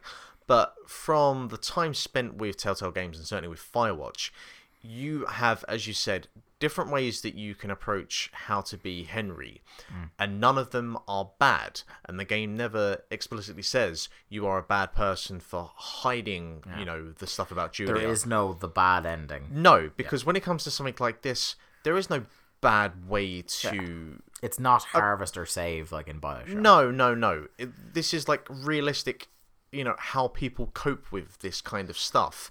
And that's one of the things that was very, very powerful about Firewatch and, and really resonated with me is that it just simply tried to say that there's no correct way to cope with this situation. Yeah. Um, and like for me, in particular, certainly when I was younger, a coping mechanism with something that I didn't know how to deal with was to just shut myself away. Yeah. You know? Um, now, what helps with this is that, uh, and I've praised it a number of times now, that the the voice acting between Henry and Delilah Yeah. is some of the most realistic and Ri- Rich, convincing. Rich Sommer uh, from Mad Men uh, Yeah. brought in as Henry, which is a great bit of casting. He's Harry Crane in Mad Men, I think, and uh, Cissy Jones is the, the actress that does Delilah, who's uh, the, the knockout performance as well. It's some of the most realistic, realistic and, and convincing voice acting that I've ever heard in a video game. And the thing that I always say is that where you ha- can have really, really good voice acting, it can still just some- sometimes sound like one MP3 being played after another MP3. But here it never sounds like that. It sounds like you are at a play and just listening to two people talk. You know, um, it's actually it's- feels like a dialogue and not two monologues. Absolutely. Um, and I can't praise Firewatch enough for that and the, the direction in bringing that all together. Yeah, You know, it's great. It's a very well directed. and game. even and certainly for um, Henry alone, um, you know, you could have two branching ways for the conversation to go. One which is a kind of quick, snappy, witty line, or one that's slightly more somber in tone. But they're both delivered with absolute conviction. Yeah, um, and one of the things that that uh, we talk about this this um, this journey of isolation that he undertakes, uh, being on his own, with the exception of Delilah and with the exception of people he comes in periphery to, but not necessarily actually talking to. And one of the things that that creeps in, and I really like it because it is a thing that creeps in with prolonged isolation, is the idea of paranoia and suspicion. And there is uh, a one of those kind of th- there's a thread weaving throughout the game. It's a short game. It's about two three hours maybe. Um, if you want to try and mainline it, I'd say about two and a half hours. Yeah, but well, you could get a few more hours if you really want to. Yeah, if you explore. want to stop and smell the flowers, kind of. Yeah, thing. well, also if you um want to basically take the guidelines off of the map and have Yeah. to pr- fully explore the map like a real map. yeah, because that's what we were doing at first. We were Yeah. actually reading the map, which was surprisingly tough. Um, Let's not go orienteering anytime soon. Yeah, let's not. Uh, but uh, those kind of some is there something here that is more than meets the eye. There's the there's the, the, the kind of the thread that follows the kind of fenced suspiciously fenced off area. Um, there's the thread that follows. There's a door in a mine that's locked, and there's also the stuff you're finding from a a young boy and his father, who seems to have possibly been a park ranger. Um, I'm trying not to tip what's going on too much here for people because all these things kind of progress throughout. Um, and then it also keeps you busy with the minute to minute. Like sometimes there genuine, uh, genuinely are things in the park to deal with. Like very early on, there's the the, the teenagers setting off fireworks and skinny dipping, um, who call you a perv, and even they come back as when the, the paranoia and the the suspicion starts setting in there's a point at which your guard tower gets ransacked and you're wondering was it the teenagers who are getting their own back at you? Yeah. or is it somebody else? Because you've seen some things. There's a shrouded figure that you think might be following you throughout the the, the park. Um there, there's a lot going on here and like I said, that that spine of the relationship between Henry and Delilah keeps uh, everything going because there are moments where they ratchet up the the kind of the shrouded figure or the the, the, the kind of the facility or the the mine thing. They ratchet it up and then they take it right back down again. Uh, and you're back with just kind of the, the banter between your, your two main characters here. Um, yeah, it's just the, the there isn't much to the gameplay. There's No, basic kind of pathfinding and uh, walking around exploring. It's a slightly more advanced walking simulator. yeah, You know. yeah. There there it definitely is uh, a bit more interaction with the world than your average walking simulator, but yeah, it's not too far off either.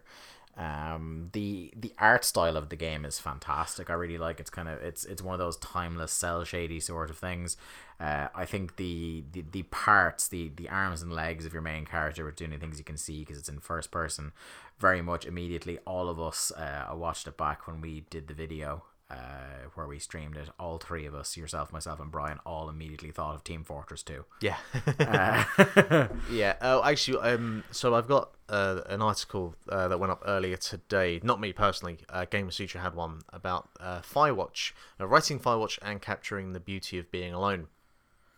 And one of the things um, that uh, Sean Vanaman uh, talks about is the the first pitch he made for Firewatch. You know the uh, the kind of core image of Firewatch with the tower and the the orange background and palette. He brought that to the team essentially and said that was his pitch. You know, the game was made from that piece of artwork alone, and it shows. Yeah. You know, um, Firewatch. Other than it had a couple of technical hitches and issues Yeah, for a while, yeah. which is based on the fact that Unity is not perfect. Uh, Yeah. There's a number of games in Unity that are a little bit janky. But visually, like the art style and the art direction, again, has that kind of Team Fortress like slash cell shaded look going on. Yeah. Uh, and it, it complements the world, the, the forest that you're in very well. Yeah, um, and the, the the color palette of brought on by like the, the sunrises and sunsets Yeah. in there is, is quite pretty, and even uh, I don't know what the performance is like now because I haven't dipped back into it since we beat it uh, to play it myself. But I know even halfway through us playing it, there was a patch that downloaded that didn't fix entirely the performance issues we were having, but they certainly were uh, occurring less frequently. Yeah. Um, the one thing I will say, if we're to try and um, uh, d- kind of uh, find a negative here in Firewatch is, I I don't know about you. I don't know if you're how much of it you remember, and I'm not going to get too much into detail, but I don't really think they stuck the landing on the ending No. of this game. No, I'm with you on that. The the um, the ending feels a tad rushed. I yeah, I think I remember it ended, and we were kind of like, oh, yeah. okay. Yeah. It, Like we weren't we weren't mad. no, no, no, no. We weren't thrilled either, though. Slightly disappointed that there wasn't. Yeah. But like there's a there's uh, there's definitely since I've taken time to reflect and there's definitely a message in there about how kind of you know all this was strange and fun and all that but this isn't like it's the stuff he was running away from that's actually important Yeah. you know Now I will say this: it doesn't do a, a kind of Hollywood or fairy tale ending between Henry and Delilah. well look the wife's still alive Yeah, yeah. but not even not even in terms of them running you off. do yeah you do get an opportunity to start ignoring the fact the wife is alive as the game goes on Sure, yes. But there's this very just kind of, oh, we'll just that's it, done. We'll move on now. You know, yeah. which I mean, that is how life can go sometimes. Yeah. So, in that essence, I I do appreciate it, but in terms of the the crescendo and the build up of the game, you have this crescendo of uh, like eighty percent of the game, and then the last twenty, just there's a, a nosedive, you know. Yeah.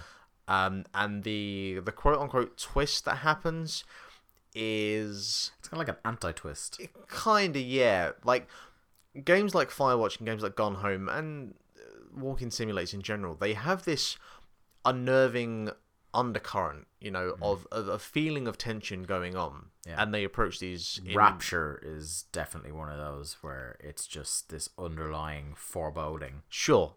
And Firewatch does this very well, but I do feel that the twist is A a little bit predictable and B just a little bit uh cliched maybe in a game that doesn't play with cliches. It you know, it doesn't do the standard thing that games do. Um and that's yeah, that's other than the, the technical hitches um, which have been patched out, that's the one area, and I think it's a lot of people that I've I've gone back and I've read reviews. It's it's the common theme is it's the one area where everyone goes, yeah, it doesn't quite hit it, give it the Yeah. home run, which I think is why uh, there was a lot of seven or eight out there's a, there's a lot of is good, games that I really love that are exactly like that, where they're incredible, but they just don't stick. To Bioshock One, sure.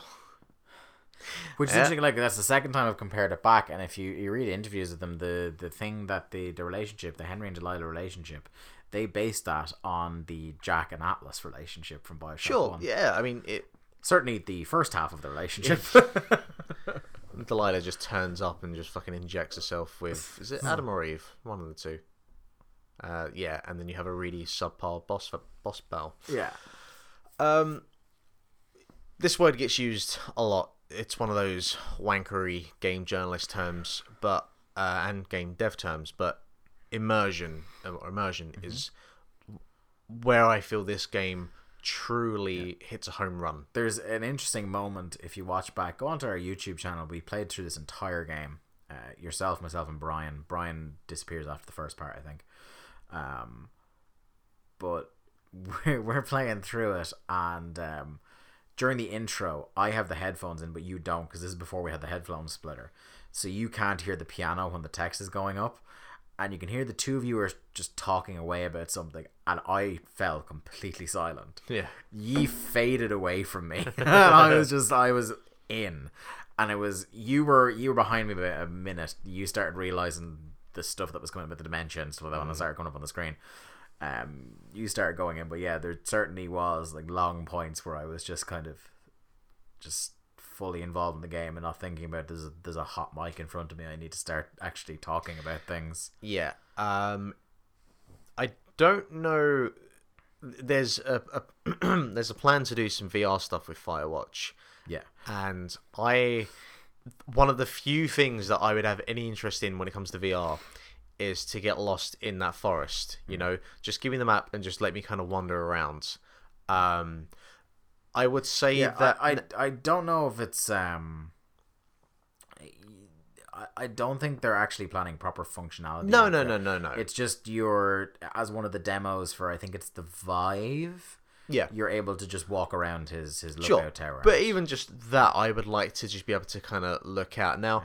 well, one of the updates actually, speaking of things that have been added to games, th- because they fixed a lot of the performance issues, but they've also added free roam mode. That's good. That's see. This is the thing with uh, with the game is that to have it as be a, a kind of quote unquote open world would take away from the pacing uh, of what the game is trying to deliver, basically. Um, but certainly to uh, be able to kind of go back in afterwards Yeah. and just have a, a roam around and you know it'd be nice over time if they added in little kind of trinkets i mean we haven't even taken uh, a moment yet to uh, discuss the best bit of the game which is turt reynolds Oh, or Shelley Duvall, as you can I also call him. forgot about Turt Reynolds. It's good stuff. Yeah. Um, it would have been nice if they'd added added a few more kind of features like that, but Yeah. as a one-off little piece there. It was um, good. They didn't drive it into the ground. No, they didn't. the The subtlety hammer was not hit home and Yeah, hard.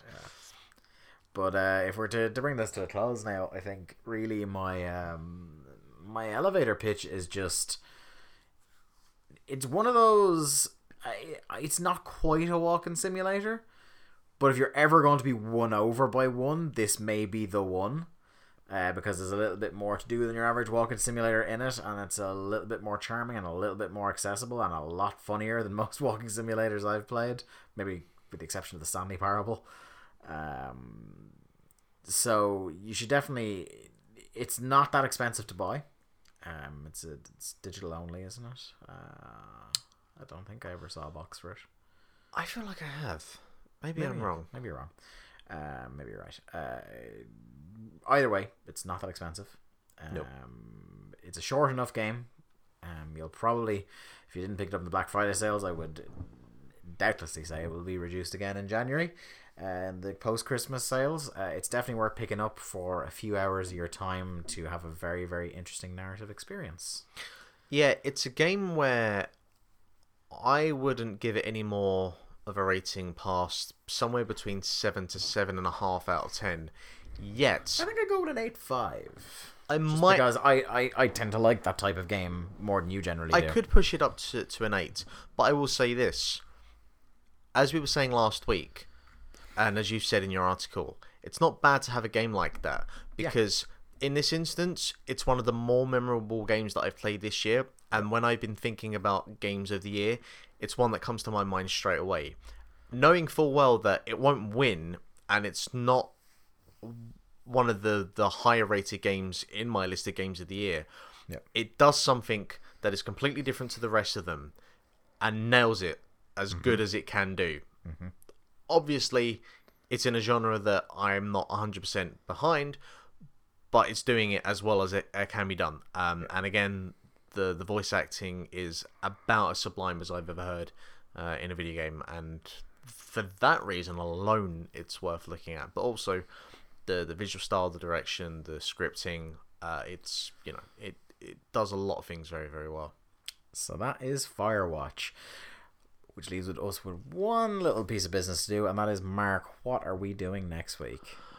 We are.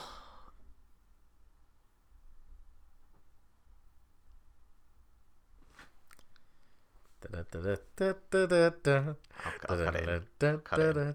Because I don't know what we are doing next week. What are we doing next week? Um, I think the only two. I closed the doc. If Oh you shit, it's not on there. no, um, I'm looking here. Um, we could do Stardew. I didn't think we was doing that. Well, you want to do that? You have it listed, Do I? Okay, we'll do Stardew Valley. or we could do Uncharted Four. Fuck you, we're doing Stardew. You said it. Either way, I'm not gonna have time really to play the game because I'm not back till Monday night. That's fine. I can talk about it. Yeah, I can interview you about it. Sure. Okay. Um. I asked you what we're doing next Okay. week. Yeah. Sure. Uh, we do this every week. Okay. Next week, we, or I should say more specifically, I uh, am going to talk about a game that I know is not going to win Game of the Year because of the way that we do Game of the Year, but that's fine. I've already accepted that. Already accepted that. I, I like I like occasionally when you you almost make reference to that. I wish the system was more rigged. I am not the Donald Trump of Link to the Cast. God, I hate this democratic system we have. Need to change the electoral college vote.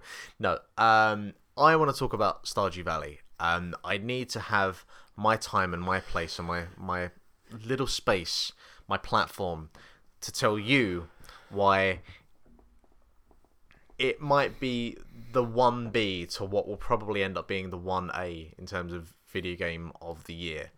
And uh, I'm going to do my best to try and convince you next week.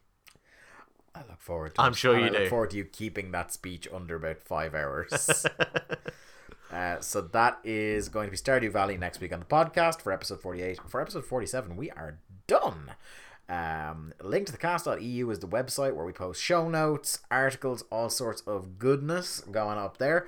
Uh, social media is the place where we are uh, posting all sorts of links to all the things we're doing during the week. That's facebook.com forward slash link to the cast and at link to the cast on the tweet machine. Search for Link to the Cast on YouTube. You will find us there. Uh, our channel, we put up videos quite regularly, so please do subscribe so you can uh, get it in your notifications tab there when we put something up. Uh, we also stream games that we're going to put on YouTube at a later date over at twitch.tv forward slash link to the cast, where we've been uh, quite active in the chat this week. Um, we have a regular content schedule where things go up uh, Monday to Friday. We got a, a piece of content going every day. Monday every week is Mark on Mondays. Mark, you've been doing Tumba, but you took a week out this week. Yeah, so uh, I streamed some Hitman because I wanted to play some Hitman. Yeah, we talked know, about the, the top of the show. exactly. So you can watch Mark uh, his attempt at uh, episode one. successful attempt, I should add. Yeah. Now there was a few more screwdrivers through the, the neck than I would have. Death is death. However, it is Well, approached. there was a couple of non-targets, but you know, Eh. whatever. Collateral damage. Yeah. Uh, back to Tumba next week. Is, is that the plan, I plan to, yes. Tuesday, uh, when we have an article to go up, that's what goes up on Tuesdays, and we also do a book club. Uh, a former book club from an old podcast will go up on YouTube as a breakout video on its own, so you can just listen back to why we thought Game X was a great game. What went up this week? No idea. Tuesday? Need to do that. Okay. Oh, today is Tuesday. Today We're is recording this a little early because I'm going on my travels this week, so we're a little bit ahead of where we usually do this spiel. Um, so check out for a game. Uh, Wednesday is usually linked to Cast Plays, the the sort of co-op series where we both sit in and play a game at the sa- uh, and we are taking a break from that at the moment and doing a sort of uh, in between a hiatus series called Down with the Witness. It's basically LTTC plays, except I'm playing and it's the witness. yeah, basically. Yeah, pretty much. Yeah, so Mark is playing the Witness at the moment. No, no, no, no. Not playing. Suffering. Yeah, the Witness is playing you. Yeah, yeah, yeah. I'll tell you what, I am witnessing it. Yeah. Uh, how's that going for you? Uh, not well. Where are we at the moment? We're in the swamp. Oh, we are in the swamp, aren't we? Yeah, I Uh-huh. forgot that we went from the keep to the swamp on the most recent episodes. You can check that out on Wednesday.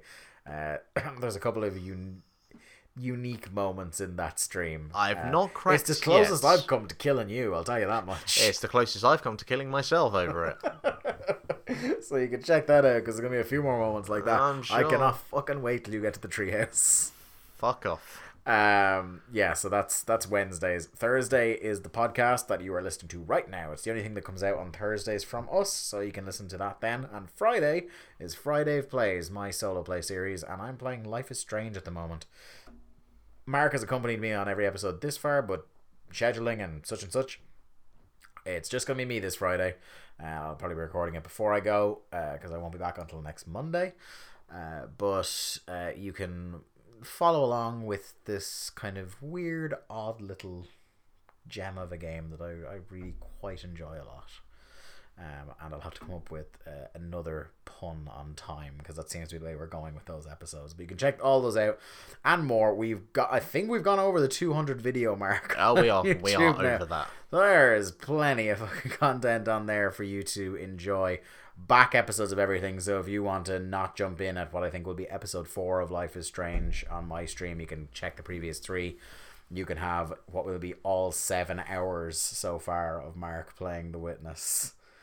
Uh, It's not really a selling point when you put it like that. it's pretty great. It's like to to watch and not be personally invested in is is, Sure. is quite something. Okay. Um, I like that the, the tense atmosphere on this week's one. Uh, someone who was following in the chat was able to immediately tell I had played this game before because how pissed off I was getting. um, so yeah, you you get to hear me getting quite terse when I'm trying not to give away what is right in front of our faces. Um, but yeah, it's a good time. So that's episode 47 of Link to the Cast. In the can, done. I can open my 3DS. I can play some Pokemon. I can trade you a Rowlet. And uh, we're going to have a good old time. Uh, for Link to the Cast, I've been Dave Ryan at Dave Ryan IV on Twitter. The man over here is Mark Robinson at Lithium Project on the Tweet Machine. And we shall see you all next week Auf Wiedersehen. if I don't get delayed by two days in an airport. Bye. Touch wood.